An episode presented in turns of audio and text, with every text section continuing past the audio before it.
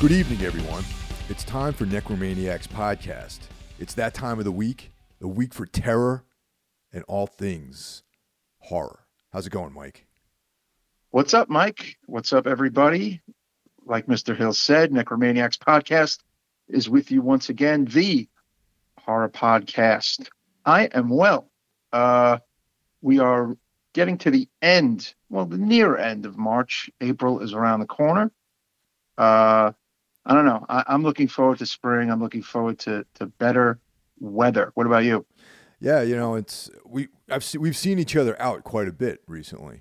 You know, yes, we have, and that's always a good thing. And we're going to probably see each other again fairly soon. We're both going to the same shows, and I know. You know, it's like it's a thing, and I like that, and I'm looking forward to that. And yeah.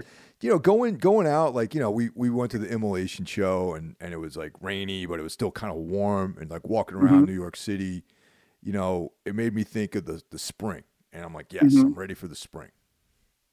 Yeah, totally. I mean, and it, like I said, it's, you know, as much as of a back to normal, I guess, as we can be right now, living in this crazy ass time. But if you're a new listener, Mike and I, you know, we go to a lot of metal shows. Involved in the metal and hardcore scenes, and it's something we love doing just as much as we love seeing horror movies and going to the movies, honestly. And yeah, it was a lot of fun. It was funny. It kind of reminded me of almost like a metal version of like the New York Hardcore Black and Blue Bowls that take place every May. Only, you know, far less bands. There was only 5 bands, but it was just like this really kind of cool vibe at the show. Listeners, it was Immolation, Demolition Hammer, Mortician, our buddies Black Anvil, and great new band from New York City, Funeral Leech. And it was just a lot of fucking fun, huh? Yeah, I miss Funeral Leech because I miscalculated a little bit in my arrival time. But but I saw all the bands. You know, I definitely made sure I saw Black Anvil because that's our good friends that are in that band. And, you know, Mortician's always great. Demolition Hammer, I haven't seen in probably 20 years.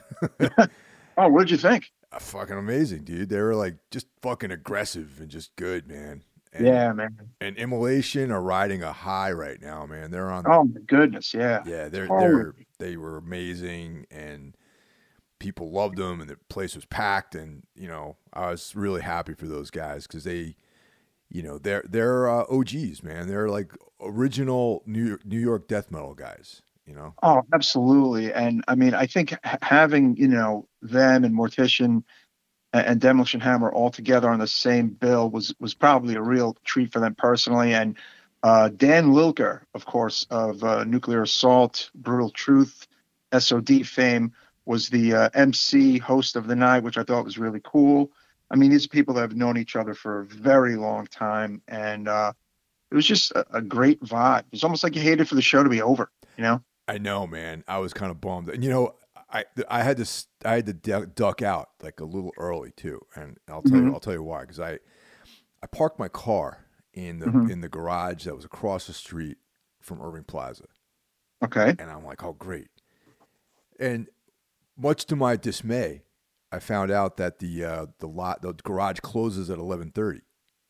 11:30 sharp, huh? Yeah, man. So I was like, you know, I was like super. I wanted to make sure I was able. I went down and I bought some merch. I got the LP, you know, the new Immolation, Acts of God LP, and a T-shirt, and I bought a hat. You know, all, you know, supporting, man. I'm supporting. Yeah, me too. Yeah. And but I also wanted to make sure, like, you know, you never know how long it's going to take at the merch line, and I wanted to make sure I made it out to the car in time to get out of town, you know, so that's why I ducked out like a little bit early. It's okay. I mean, rumor has it they'll be back in 2022 in the New York City area, so I guess we'll see, you know, when that takes place. But Immolation is going back out on a shorter run with Carcass leading up to the Maryland Death Fest, which takes place in May, but they're not on the New York City date, which is at that club Elsewhere, Mike, in Brooklyn. I haven't been there yet, Elsewhere. Yeah, I've been there twice already. I saw Incendiary there, the hardcore band, and then I saw Nitzer Ebb there, which was a lot of fun. Yeah, that was back in, I forget what month that was, last November, December or something. That was really cool. What neighborhood is that in? You were telling me about the show, but what part of Brooklyn is that in? Part of I guess it's that East Williamsburg, Bushwick kind of, I think. Okay. Yeah. It's, I don't know if you ever heard of the Cobra Club. It's near there. It's, yeah. I guess it's Bushwick. It's Bushwick. It's like right there. It seems like that's where a lot of the places are these days. Like there's the Monarch there. The Brooklyn Monarch. And Brooklyn Steel, where we saw Cannibal. Yeah. Yes, they're all around there. Yeah, you're right. Yeah. And there's even a cool record store right above Elsewhere that I was at recently with my buddy Mark. The name of the record store is escaping me, but yeah, it's like right above it. So yeah, man, lots of activity going on, lots of shows. I mean, I was looking at all the shows I want to go to, like between like, you know, metal and hardcore. And it's like, my God, this is a lot between now and like through April. It's a shit ton. So, you know what? Tomorrow is not guaranteed, listeners. That's my motto.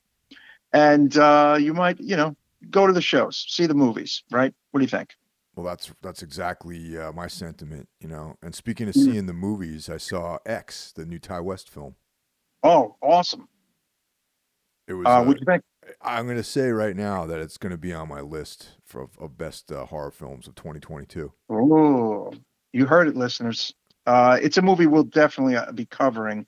Yeah. Its theatrical run apparently is coming to an end this week. It's a short one. Yep. But we saw that it's in a lot of AMC theaters, so we're going to take a shot in the dark and say that it may end up on Shudder within the next few months, which I hope. And of course, if it does, I'll see it then, because I don't know if I'm going to catch it in the theater. So, yeah. Yeah, it played at the Dine-In AMC theater here by me in lovely Edison, New Jersey, and I saw it in the afternoon, and I was the only person in the theater, and that was great. That's great. Yeah. You know. Yeah, man, nothing wrong with that. I just want to get our plugs out of the way. Listeners, we support other podcasts that we enjoy and that give us some support. And of course, we're going to kick it off with our friends at the Break the Apocalypse podcast, coming out every Friday on all streaming platforms. Horror Wolf 666, our buddy Brandon Legion, also another great weekly podcast. Into the Necrosphere, which you should be checking out if you're a metal fan, of course. And Alan Averill of Primordial's Agitators Anonymous, who has now gone bi-weekly, Mike. He's, well, not bi-weekly. He's coming out twice a week, actually. That's a lot, man. That is a lot, because I believe what he's doing is, one is kind of focusing on the political stuff of the day, maybe things about the war and whatnot, and things of that nature. And the other is going to be more music related. He's kind of splitting it up, really. Okay. So I think that's kind of cool. You know, he's a touring musician that, you know, it's been around a long time. So he's got great stories and opinions to share on the Primordial side. And he's like a smart, outspoken guy on the other side. So, you know, if you have the time, I guess, you know, go for it. But this week he dropped one about how the Ukraine-Russian war could affect touring, like financially affect touring, which I thought was interesting. Yeah, I'll have to tune into that. I mean, I know, you know, gas is a thing, which sucks because about that. We got two tours coming up when I'm sure that our profit margins are going to be significantly affected by you know, $4.50 or $5 gas, you know. Yeah. I mean, yeah, he talked about how that it hits like a mid-sized band the hardest, like, you know.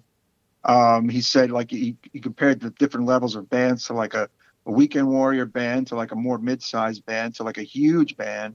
And of course, the mid-sized band would be taking the biggest shot in the ass, basically, is what he kind of pointed out, which I thought made sense. But yeah, you know, it's a great podcast. Check it out, Agitators Anonymous. You said you checked out, you know, X, the movie.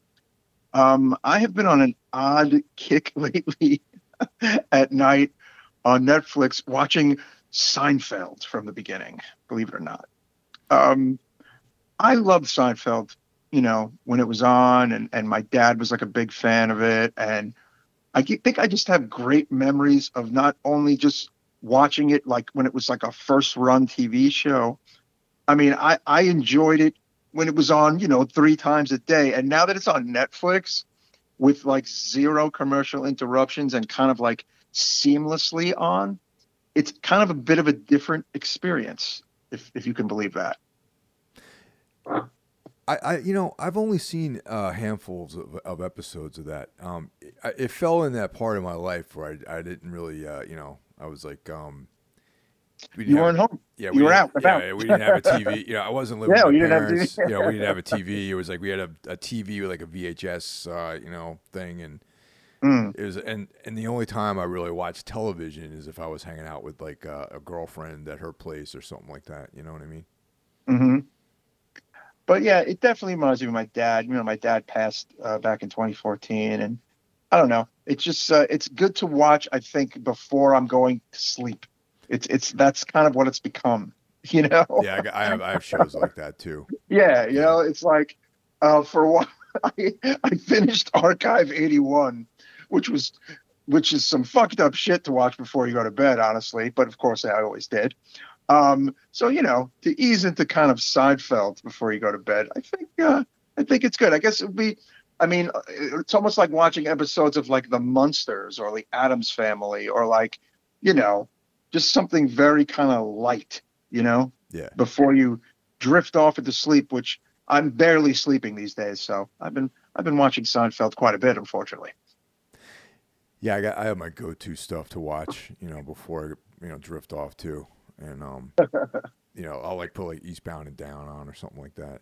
Yeah. Oh, it's so great. Yeah, I finished the Righteous Gemstones. I'm all caught up on a lot of shit. So it's like I'm in this kind of gray area of what to watch, which is now going to be taking me back into movies. And I wanted to say, Mike, I got to go to the Archive in Connecticut the other week. Interesting. With my buddy Mark Yoshitomi from Generation Records. He dragged me out there. I got up very early on a Sunday, and we went. And it is a really cool spot in Connecticut, worth the pilgrimage to. I was kind of overwhelmed, man. I mean, the Archive is a retail store that's owned by the people who run Vinegar Syndrome. Yep. The wonderful Blu-ray company. It's in Bridgeport, right? Bridgeport, Connecticut. Yes, yeah, Bridgeport, Connecticut. Not super far from my abode in Brooklyn, over an hour though. But man, yeah, it's overwhelming. I mean, you've got like a tremendous vinyl selection of not even just soundtracks. They have like metal and punk and hardcore and weird stuff and new stuff, and that's kind of overwhelming. And they have this, of course, an overwhelming selection of Blu-rays. And then they have a tremendous used Blu-ray section, a huge used DVD section, and a huge used VHS section, like huge. So you can only like imagine what you would think, I guess, that kind of store would be. And that's pretty much what it is, man. It's pretty great. That's awesome, man. Like, yeah, I have yet to check that place out. I've been meaning to go up there, you know. Yeah, I would go again, man. I mean, it was really cool. I picked up their they reissued Dario Argento's Trauma on Blu-ray. Yeah, I have that for that version of it. Yeah, so I grabbed that. I almost grabbed Censor, but I was like, I recommend that one, dude. I know. I think I am gonna probably just get an actual copy of it, to be honest. Yeah, I was talking to one of the guys who works there. He was really cool. His name is Dino. He also has his own horror podcast. I Eat Movies, and I hope I didn't fuck that up. I Eat Movies. Hello, Dino, if you're listening. But yeah, it was fucking great. You know, like I said, overwhelming in a good way, but in a very good way. So yeah, the Archive in Connecticut. Is he the guy that's at Chiller all the time at their table? No, that guy wasn't there. That guy, oh my God, it's like embarrassing. I always forget his name. I've literally been talking to him for like 8 years in a row, but no, it was not him. So I guarantee you if I go to the next Chiller at the end of April, which I'm pretty sure I am, I will see that guy, and I, you know, I'll learn his name, and damn it, we'll put this to bed. Yeah, they're always at Chiller. Yeah, actually, I bought like one of those Giallo box sets. Like, there's a series they have. I think there's 4 collections. Yeah. Yeah, I bought the 3rd one. Cool. I think they're up to volume 4 already. Yeah, which is nice. Yeah, man, really, really cool stuff. You know, it's like, I mean, theoretically, I could have bought 10 different fucking things, but I just, you know, I'm trying to just not go on tears of buying lately. So, but it's hard, man. It's fucking hard. That Censor Blu-ray is really, they did a really good job on that one because it's got really good commentary, you know, the extras and all that stuff. It's a solid release. I recommend if you're going to get, if you're interested at all in getting that, I totally recommend picking it up. Then out in the wild, I picked up Four Flies on Grey Velvet on vinyl, which is a really great score. It's a Morricone score. It's, you know, Morricone did the music to the first 3 Argentos, of course, before Goblin stepped in. And it's weird. You know what's weird about that fucking movie? It's kind of one of his most elusive films, because it has no U.S. Blu-ray. It had a U.S. DVD, I believe, a while ago. Was it Anchor Bay? I don't even think Anchor Bay put it out, but it's kind of like MIA right now, at least in America, which kind of sucks because it's a good movie. It's kind of a little better, I think, than Cat and Nine Tails, but Cat and Nine Tails gets all the love, I think, and gets all the rub because of Carl Malden being in it, yeah. American actor. Yeah, people can relate to, you know, they've seen the American, you know, friendly faces there, you know. Right. Great music in that one, too. But, yeah, I got Four Flies on Grey Velvet for only like $20. Pretty cool. There's a new podcast I started listening to called that Carl Hikara told me about. That's a guy that. Oh, one of our listeners, yes. Hello, Carl. Me and him correspond regularly about books and movies and music. Mm-hmm. And he's actually helped me out with I'm revamping the Everything Went Black Bandcamp page, so he's helped me out with very cool design. Hey, Mike, isn't that other podcast you do you never cross promote? We always Everything Went Black. You always forget to mention that one. Yes, we should put that in our list of podcasts. You know what? I'm looking at the list and it's not in there. So,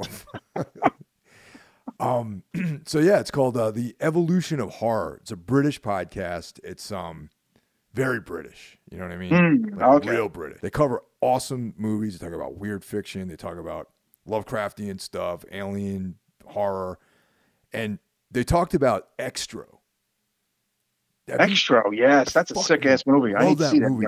And that movie doesn't have like a release. It doesn't have like a Blu-ray. Oh, it's not available anymore. Okay. Yeah. And when at Chiller. The unknown Chiller guy that we were at the Vinegar Syndrome table, they put out Extraaa 3. That's right, they did. Yeah, but they don't have Extraaa 1. I was talking to the guy about it. I'm like, "What's the story with this, man?" So I'm waiting, hoping that they do a proper release of Extraaa, the first one. That would be nice. That is, I remember that movie as a kid. And then I watched it later as an adult. It is an equally disturbing movie from a childhood to adulthood. It's a very, very disturbed. There's a lot of really very striking, disturbing images in that movie. Yeah, so I haven't seen it in over a decade probably. Yeah, that would be fun to cover. Yeah, you know? Yeah, totally. Man. Hopefully someone re-releases it on a proper Blu-ray release. That would be cool. So tonight, listeners, if you caught our prior podcast where we took a trip to France and we covered Trouble Every Day, we decided that we wanted to stick around in France a little bit longer. As we talked about also on that podcast, Shudder currently has a bevy, a lion's share of French horror from the O's and we kind of took a bit of a deeper dive and decided that we wanted to check out one of the ones we had not seen. So tonight we are going to be discussing Livid, or, well, in France, I'm sure it is perhaps Livid. Tonight we are going to call it Livid, Mike. What do you think? Yeah, we'll go with Livid because that's how it's listed. It's listed on Shudder as just Livid, you know? Right, exactly. One of the other reasons why we wanted to choose this particular movie, aside from the fact that it was French and we had not seen it, was because it was done by the directors of one of our favorite French horror movies, Inside, being Alexandre Bustillo and Julien Maury. When we covered Inside months back, we had kind of ran down the list of movies they'd done since Inside that, you know, had eluded us because of, you know, I guess distribution reasons. And sure enough, Livid was the follow-up to Inside. It was the movie they put out kind of right after it. And in doing my research, apparently there was even supposed to be a U.S. remake of this movie that did not come to fruition. Did you know that, Mike? I heard that this was actually supposed to be a U.S. production, and then the budget and that didn't happen either. Yeah, the budget got cut, and just ended up being a French film, like shot in France, right? Shot in France, like all Euro, all just European like movie.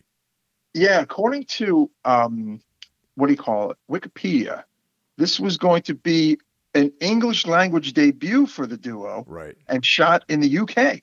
Mm-hmm. But apparently they realized that they were kind of losing control over their story, and they were like, you know what, we're going to keep this a lower budget French production. So I guess, you know, what could have been, as they say, right? And Beatrice Dahl has a very small part in this, and of course she was La Femme in in Inside.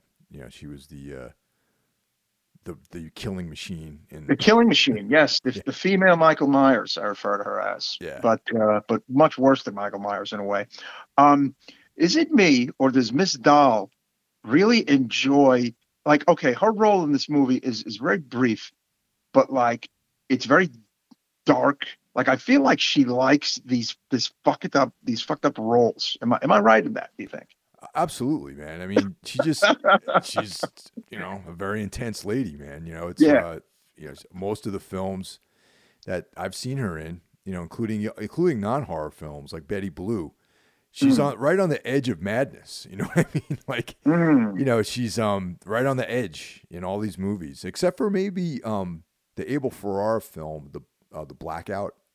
Mm-hmm. She's in that film, but she's actually more of like a kind of like a staid character, where Matthew Broderick's character was the one going off the deep end, and she's the one who left because she didn't want any crazy shit in her life. So that's kind of opposite what you would normally expect the kind of role for her to play, you know?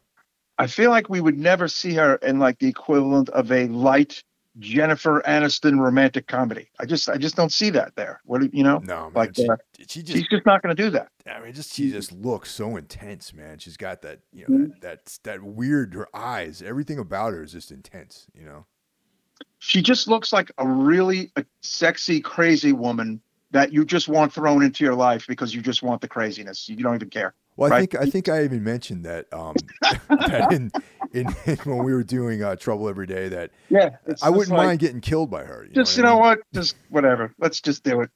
Who cares? You know, you look like you're gonna probably kill me. Let's hang out. Let's hang out. Yeah. Let's get some drinks. Sure. You know, get some drinks and hang out and do crazy things. Livid. This is a 2011 French film released in France on December 7th, 2011. I love Shudder because this movie was pretty much never shown in America. Didn't get any kind of, you know, like Blu-ray in America or DVD that I am aware of. Mike, what about you? Well, I was just going to add to that is I remember when I first discovered these guys trying to find their films, and I'd read about this movie, but they didn't even have it at Photoplay because there did not exist a U.S. release. You know what I mean? Wow. Because apparently there was a plan for it to come out via Dimension Films on some kind of, in some way, shape, or form. Right. That never came to fruition. And the film, sat for over a decade until Shudder purchased the rights, you know, putting it out to all of us horror maniacs on March 1st of this year, man. So, you know what? I know not everybody loves Shudder or has their beef with Shudder, but we sing their praises. And how the hell else would you find some of these movies? It's is the question. There's a lot of stuff on Shudder, and not all of it's great, but there's a lot of great stuff there. You know, you got all those Morehouse and Benson films. You got this huge dump of like influx of French movies, French extreme films. You got the Addams Family movies are on there. You know, you got so much stuff. You got the Joe Bob series. You got all these other series on there. You know, the one that had Danzig on it, Core. You know. Mm-hmm. And they're grabbing those, those 80s oddballs like, Sleepaway Camp, Butcher Baker, Nightmare Maker. Like, they're definitely getting some cool stuff. So we're into it and we love Shudder. We wish we could have, the people from Shudder as a guest, maybe. That would be nice. The owner of Shudder. Find out what they're all about. You know? Find out what that's all about. I know. That would be a big score for the show. But right off the bat, I will say this is quite different from Inside. Inside was kind of like, this gangbusters, violent, like buzzy kind of, indie Euro horror film that people are still talking about right now. You know what I'm saying? Right. And people are still discovering. This movie is kind of like a weird supernatural fairy tale of sorts. Fairy tale meets kind of Edgar Allan Poe. Little nods, though, I will say, to maybe some Argento here. Would you agree? Yeah, I would say I agree with that.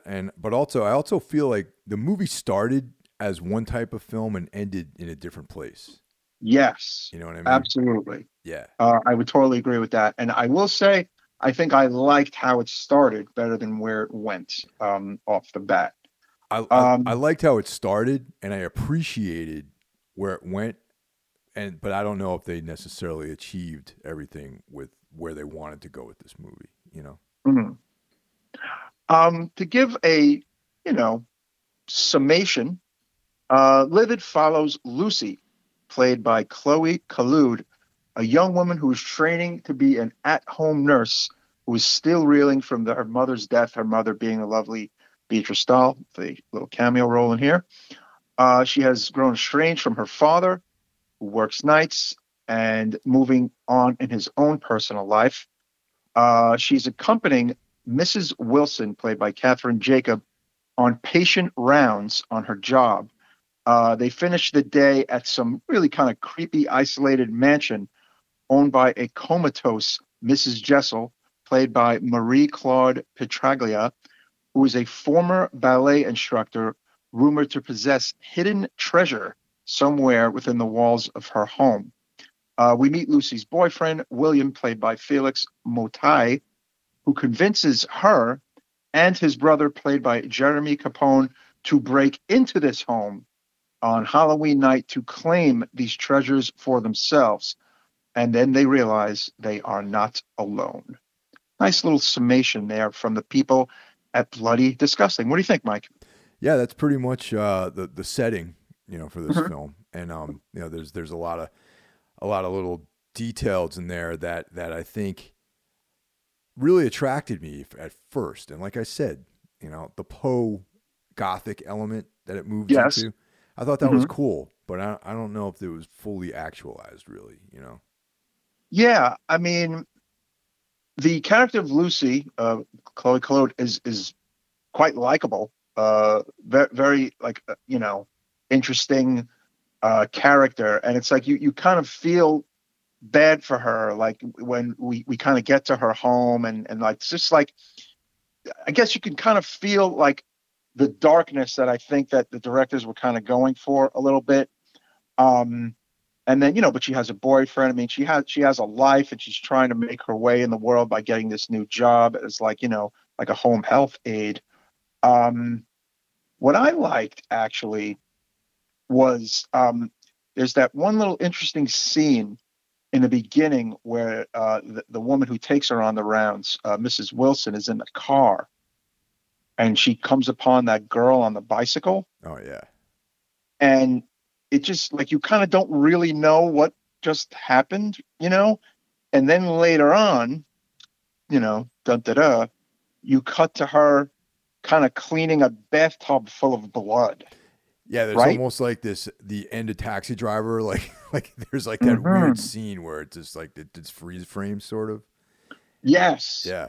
To me, like that hinted at, okay, she's kind of getting bodies. You know what I'm saying? Like she's collecting blood for a reason. What I left out was this Mrs. Jessel, who was this, like, you know, crypt keeper looking old woman in a bed. She's getting a blood transfusion while they're at the house. Right. And she's wearing this, like, that's a little odd. And she's wearing this crazy, like, gas, like Rob Zombie looking, like, gas kind of thing on her face. Now, which is, like, weird, you know. If you have like 100-year-old woman that's like a home health, you know, you're caring for her at home, it'd kind of be a bit odd to see her getting blood pumped into her. Right. Wouldn't that be a little bit odd? Yeah. Now that's the thing. It's like, if you're, you know, a horror fan that kind of knows their stuff a bit, it's like, you're like, there's a vampire angle here. And well, yes, there is a vampire angle here. But again, much like Trouble Every Day, it's not kind of this open shut, oh, okay, it's a vampire movie, horror movie, right? Yeah. That's not all that's going on here. There's definitely more that's going on. You know, and I just want to talk about Lucy and her henchmen real quick, because in the beginning of the film, when she's going through the rounds with Mrs. Wilson, we see one side of her. We see that she's like, you know, good at her job. Like Wilson comments that, you know, oh, you know how to do all this stuff. Yeah, but, yeah. Mm-hmm. You know, and she's got two different color eyes. You know, which is like, you know, some interesting angle that they use later on in the film. Mm-hmm. Mrs. Wilson offers her a cigarette, right? Mm-hmm. And she's like, oh, I don't smoke, okay? Mm-hmm. But later on, like when she's after her shift, she goes down to the docks to meet William, and she's smoking a cigarette. So, you know, she's like, she's kind of a bad girl a little bit. You know what I mean? She's like... Right. She's there's the work version. Yeah. And there's the real life version. Hey, I have a work version of myself. That's a bit different from the real life version. I'm sure you do. Yeah. You know, we're singers in bands for fuck's sake. But the thing is, that was an interesting little observation, Mike. I don't even know if I noticed that. Yeah. And you know, cause like in the beginning, she seems like very, you know, like straight laced almost, you know, but then you see, and then we meet William and Ben, you know, and William is like a dock worker, fisherman, sailor guy, you know, he also has a police record. Apparently he robbed someone and was in jail for a stint. And, he is the one.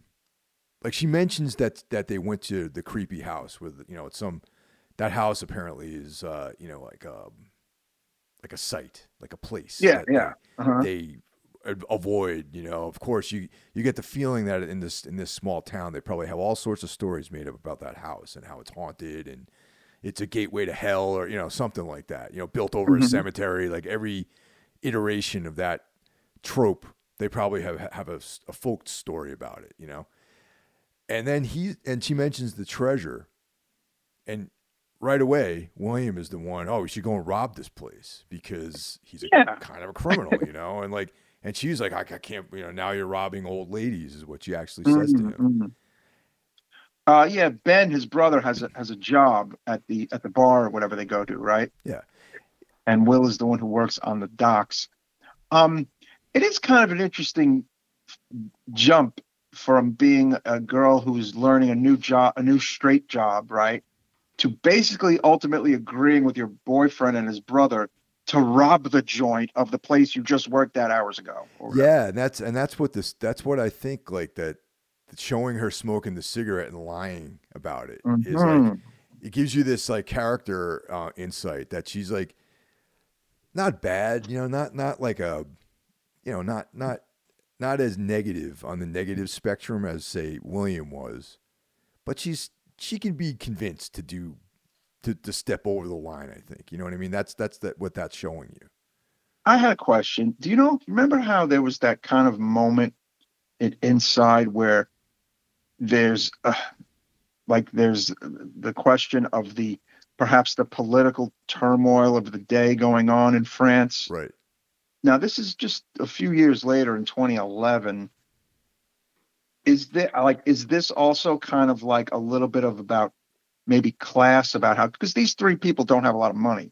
Well, and then, you know, like, is there a little bit of that going on here too? Maybe how they want to rob this rich old lady's house, maybe kind of, or no, it's interesting. Am I reaching? No, am I reaching? I think that that's a very good point, and something I was thinking about too, because we're going to jump ahead a little bit here. There's you know, so we learned that Jessel, Mrs. Jessel's, you know, she's like this undead vampire type bloodsucker. Former ballerina instructor, and they reveal that she's like, you know, a high level ballet dancer, and she was an instructor. And we see flashbacks, and there's these girls that are her students, and one of the girls bites another girl, and then she reprimands her. It's like, oh, we only bite people we don't know, meaning like the townsfolk. Okay. Yes. So there's like this rich upper class group of vampires that are feeding on the townspeople who are, you know, more on the working class side of things. Perhaps, yeah. And that girl is her daughter Anna, by the way. Yeah, right? Daughter Anna, right?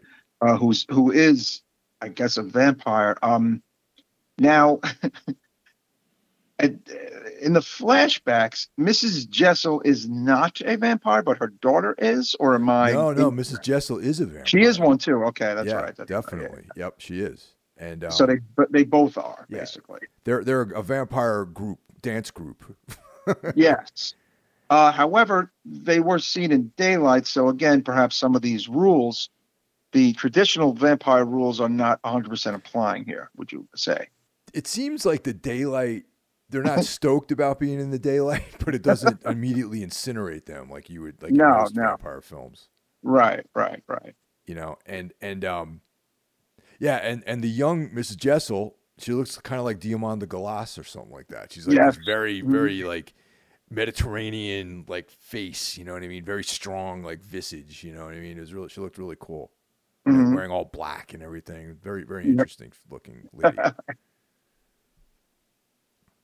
But yeah, that angle I think is true. Is I think that's on the money, man. Knowing these two guys and how they, and this is, I'm gonna make another statement here about how, if that is true, that I appreciate that sort of political commentary as opposed to getting beat over the head with it like they do in this country. Right. Yeah. It's subtle. And I feel like if you're not maybe only if you're a French person, or you're in France, or you're, you know, you remember that era, you might know for a fact that, oh yeah, blah blah blah, you know, this is in line with, you know, what was kind of going on and whatnot. I mean, you know, I don't know my French recent history or history in general all that well, gotta be honest. Yeah. So, you know, I can't really say. And this is a French film. They didn't have the United States in mind at all when they made this movie. You know, this is going to always going to be a foreign film in this country. So maybe the cues are a little bit obscure for us. You know what I mean? Right. Exactly. But no, I thought that was cool. I mean, the one thing I thought was a very weird moment in the movie.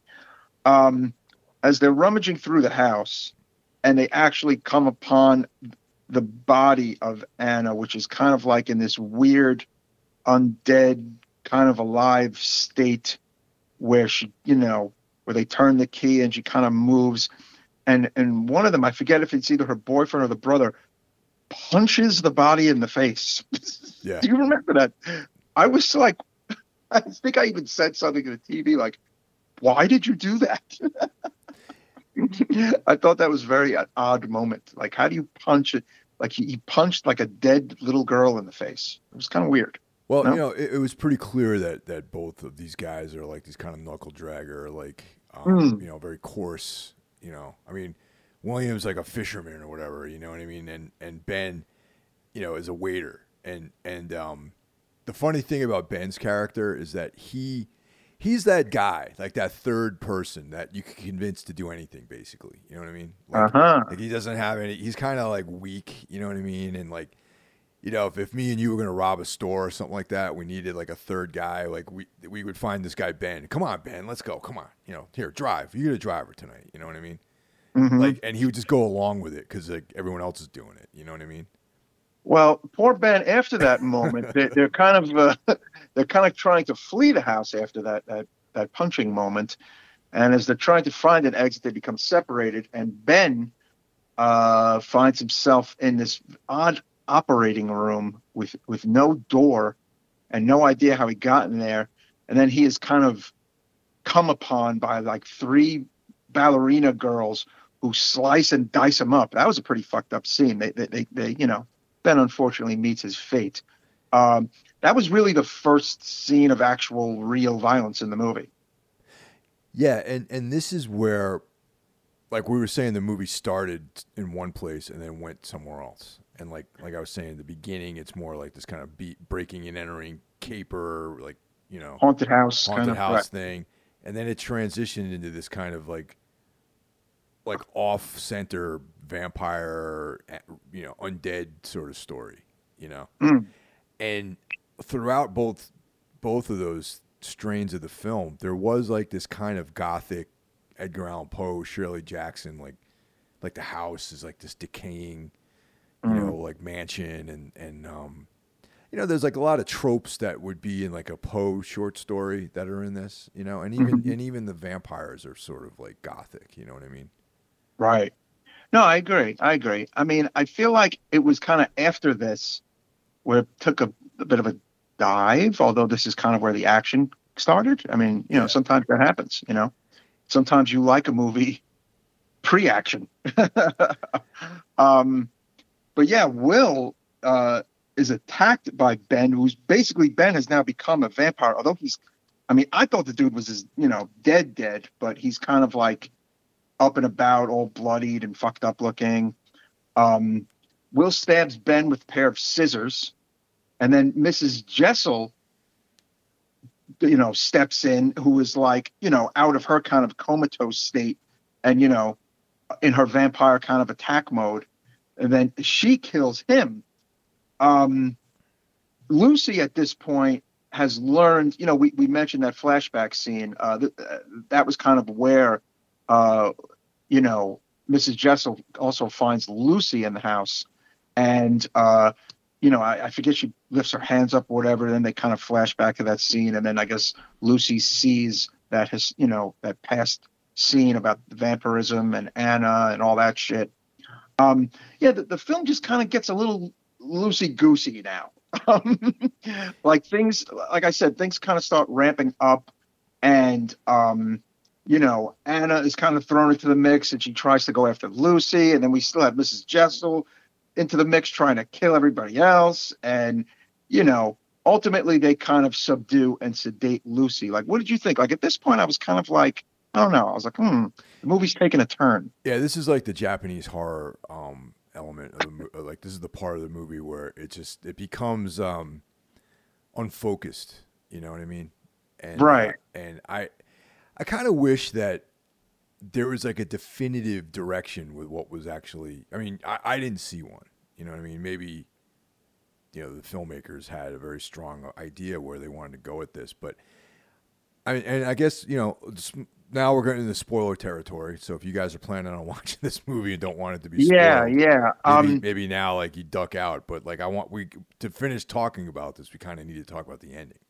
Right, exactly. So Mrs. Wilson makes an appearance, the one who was doing the rounds with Lucy that we mentioned earlier, who, of course, like I said, was, you know, has been in on this the whole time. She is the one who actually attacks and sedates Lucy. And then we learn that Mrs. Wilson has been around a very long time herself, right, Mike? That's right. When she was a girl. She was like a student, I think, at one point, or, you know, a girl who I guess kind of became a familiar, maybe? Yeah, she was kind of like the Renfield. But now this is the other thing, okay? They're not ancient vampires. Not that old. No. And as a matter of fact, Jessel seems to have aged in like real time. Mm-hmm. You know what I mean? It's not like she's still like this young, black, raven-haired Mediterranean dance teacher. Mm-hmm. She's like an old woman, right? Mm-hmm. Yeah, so that's another like wrinkle in the vampire lore. You know what I mean? She's getting all this blood and blood transfusions. Why does she look like this? Yeah, and that's kind of like a beef I had. It's like, mm-hmm. What the fuck is going on? Like, what do you like? You know, why can't you just have like a ham sandwich? Like, why do you need fresh blood, you know, like, and this is like where a lot of it doesn't add up, I think. Yeah, like Anna is still a child. Yes, exactly. You know? Anna's still a child. Yeah, she's still young. Why is the mother an old, decrepit woman, and she's getting blood transfusions all the time? Like, I didn't get that. So, okay, they have Lucy strapped to like, you know, a table or whatever while Mrs. Wilson is watching. Mrs. Jessel implants the pupae of a moth into the throats of both Lucy and Anna in a ritual to exchange their souls. Right. Mrs. Jessel believes that she has been successful when Anna awakes and her eye color has changed and she is in a different body. Here's the thing that I didn't even pick up on. So at this point, Anna and Lucy have exchanged, basically. Yeah, that's what they're trying to say with the eyes, because you know you remember like when she's driving around at the beginning of the movie in the car with Wilson, right. She's like, "Oh, you have two different color eyes," you know, and then like Wilson's like, "It means something. There's like two souls inhabiting your body." So there was like foreshadowing to something like this too from the very beginning. But now this is the thing, okay. Now, it, as a story, you know, as like a narrative, I don't think there's no justification for bringing her and putting her out into the world, because she was kind of like a force of bad, really. It's like she's the one who killed like one of the kids. So she's probably killed tons of people. Yeah, so she's not a sympathetic character, and I still feel even though Lucy's complicated, you know, she's more of a sympathetic character. Of course, yeah. All she did was, you know, break into a house. I mean, you know. Yeah, and it wasn't even her idea. She was like kind of like, you know, not coerced, but you know, she was you know, peer pressured. She was like, yeah, she was peer pressured into it by her boyfriend. You know, pretty much. So Mrs. Jessel orders Anna to dance, and Anna does not respond. Wilson attempts to punish her. And then Anna stabs Wilson with that scissors and then turns on Jessel and stabs her. Both women fall to the floor, heavily bleeding. Jessel tries to bite Anna. Lucy then whips the mother until she releases Anna. And then the two girls throw Mrs. Jessel off a third floor balcony. Basically, just to backtrack a little, the reason why they're ordering Anna to dance is because it's like Lucy, basically, and they want Lucy to kind of be the new, basically. Okay, I got that. Yeah. Okay, so Miss Wilson's dead, and Jessel is dead, you know, the old vampire lady. The ending moments, okay. Anna and Lucy escape from the mansion. They're outside. They're walking along this, you know, the seaside cliff holding hands. Lucy, who is in Anna's body, leans over the cliff, but she does not fall. Instead, she flies into the sky. Her scars then disappear, and Anna, in Lucy's body, watches her float away. I mean, I don't know. What did you think of the ending? Well, and that's what I mean. Like, they didn't really succeed, in my opinion, to deliver what they were trying to deliver, which would have, I mean, like, my impression is they wanted to have this, you know, gothic vampire, Edgar Allan Poe, you know, with a little bit of like a weird element, you know, like with the vampire fairy tale, maybe a grim fairy tale element. Maybe there's a couple of things going on. Yeah, and like there's no justification for Anna and Lucy to have any common ground at all, where they'd be like holding hands, like walking down out into the, you know, to the cliffside there, and I don't like, why did Lucy have to die? You know what I mean? And why does Anna get to exist in the world? You know, there's no, because she seemed more like a malevolent force to me. You know what I mean? Of course. You know, and of course, you know, Jessel is probably the most, you know, she's like in the hierarchy of evil, she's probably at the top, you know, as far as being a bad, you know, character, a negative character.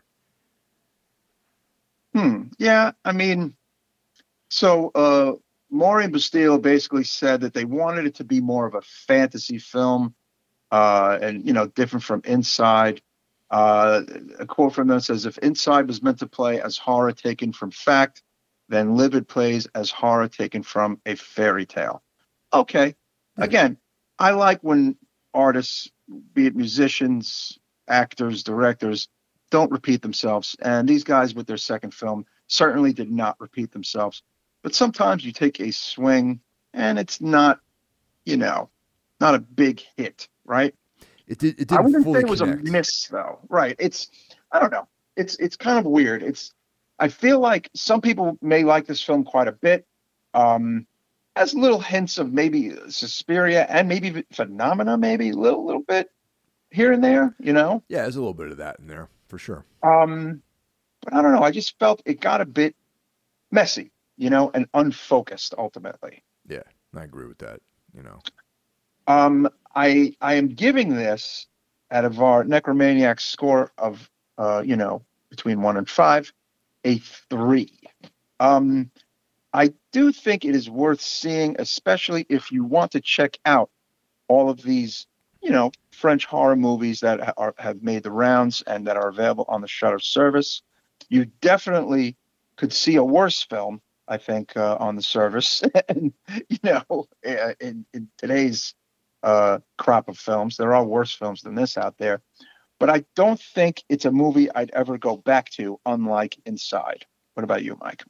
Yeah, I'm also giving it a 3, but with a couple of caveats here. Like I will not watch this again. Yeah, and I reluctantly recommend it to someone, to few people out there. If you're into this type of thing, like if you like French horror films, if you're a fan of these two gentlemen, and you like, you know, this kind of like whimsical, you know, gothic vampire thing, you know, and I mean, when I say gothic, I mean like the traditional sense of a gothic horror film, horror story.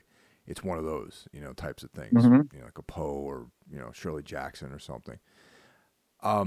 Check it out, you know, but I'm going to say that you might not fully enjoy it. You know what I mean? So that's my assessment of the whole situation. Well, they followed up Livid in 2014 with the movie Among the Living, which looks very interesting, and hopefully that'll make its rounds at some point. And then they made the movie I did not see, the 2017 Leatherface. Yeah, I haven't seen that one either, actually. I did not see it. And some people might be very upset with us as we went on our tear of the new Leatherface, having the new Texas Chainsaw Massacre, and then having not seen this Leatherface, even though the movies actually do not connect. Some people might have thought, oh, maybe, you know, you should have seen it anyway, just because. I do plan on seeing it because apparently it's not that bad, quote unquote, from some people. Okay. You know. I did like the original Leatherface. I didn't mind that one. You know, Texas Chainsaw Massacre 3. 3, right. This one is just called straight up Leatherface. I did see a movie these guys did, the 2020 Candisha, which we never talked about it. I actually thought that was pretty good. I did too, and a lot of people didn't like it. But Rennie did not like it. Yeah, I remember, right? Yeah, Rennie hated it. I thought it was pretty good. I mean, you know, it's, you know, everyone's got their opinion. You know, there are things about it. The downside of that movie was the effects were a little corny. You know, like the special effects were a little bit budget in that one. But I didn't mind that one. I thought it was all right. And they followed that up with, again, a movie I have not seen, The Deep House. Now, I almost loved that movie. Almost? Okay, yeah. Jeff and I covered that. Yeah. Yeah, and, you know, guys covered it. I just haven't seen it, yeah. They went right up to the edge and did not walk through the door. Okay. They stood at the doorway and they didn't go in. And it was like, it had so much potential. It's underwater, you know, there's all this, like, you know, occult stuff and... It's just like, why could, and they even had like a Lovecraft quote, you know, And well, like they didn't make it anything about some sort of elder gods or like anything. It just became about some weird, creepy family. What I like about these two guys, and even I haven't even seen all their films, they're making a career in horror. Yeah, no, dude. What I like about I keep coming back to their movies. Like I think it's kind of cool that I don't like everything that they've done. You know what I mean? Mm-hmm.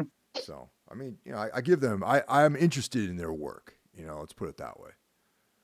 Yeah, I mean, and I feel like they had a little American, they've had some American flirtations that they did not enjoy, and that they might be sticking around in their home countries, kind of, unless of course, anything could happen and somebody could throw a bunch of dough their way with a great, great project, and who the hell knows what they'll do next, I feel like a lot of those, it didn't really work out for a lot of those French guys. Like from the French extreme in the United States, mm-hmm. at least, That may be true.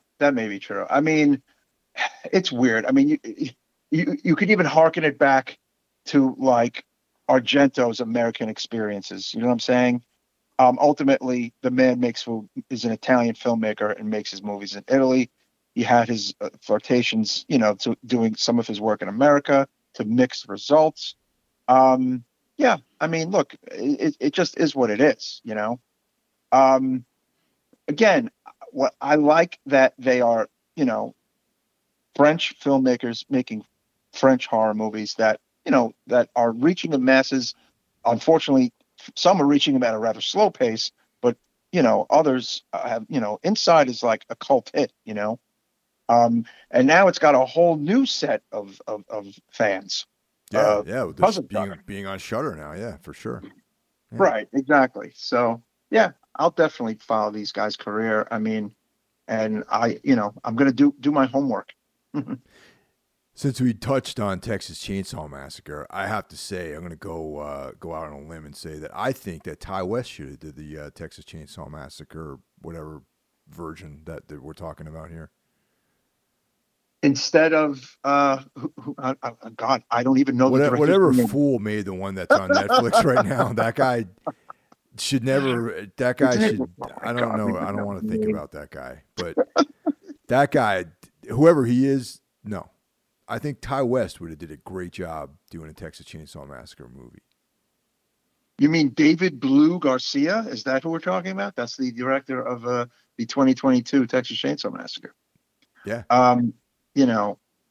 Who is actually an Emmy Award winning director and cinematographer, but it certainly is not for, good for him, it's certainly not for Texas Chainsaw Massacre 2022. Hey man, not everyone's good at everything. It's like, it's, if you're good at making certain things, that doesn't mean you can just waltz in and start making horror movies, mm-hmm. But Ty West, I think, dude, X had the same kind of sensibility as the original Texas Chainsaw Massacre in a lot of ways. Okay. Hey man. And the say cool, no more. The cool thing about that movie is that it seemed old and modern at the same time. Somehow achieved like, and not nostalgia, not like cheap nostalgia, not that at all. Like very authentic 70s vibes, yet it also seemed current, like it wasn't trying to pander to being a 70s movie, Very, very interesting, man. I'm really interested to see what you think of this movie. What do you call it? Yeah, I'm definitely going to see it. Definitely. I feel like, I don't know, I'm not sure what the rest of the year has planned for like, big ticket horror. I mean, I know Halloween is coming, which, I think will hopefully get the bad taste of the second installment that some people had out of the mouths of the collective people. But yeah, I mean, it's going to be a weird year, I think. Well, as far as theatrical releases and just, things in general, I guess. Well, there's the Benson and Moorhead film that's coming out. They have a new independent movie. Now that those guys are working within the Marvel universe, they're still making their own, quiet, independent, weird fiction movies too. So That's great. They have one coming out soon too. Cool. I mean, my favorite horror thing of the year thus far has pretty much been Archive 81 so far. I mean, it's only March, so that one rates high with me for sure. Yeah, I totally loved it. It was another thing when it was over, I was like, oh shit, do I got to wait 2 years? You know, they're definitely going to do another season for sure. I think. Yeah. Yeah, it did well. It definitely did well. But yeah, that wraps up another edition of Necromaniacs Podcast. If you are a longtime listener, we thank you. If you are a new listener, we thank you and welcome aboard. And please subscribe via Spotify or Apple Podcasts. Right, Mike? That's right. And you know, we sorted out whatever issues we had with Apple, so we're back. In the fold, yeah. So that's good. Back into the fold, yes, totally. We thank you all so much for the support. Please continue to comment on our Instagram page and our Facebook page. And yeah, we will see you all next time. Take care, everyone. Talk to you soon. Good night.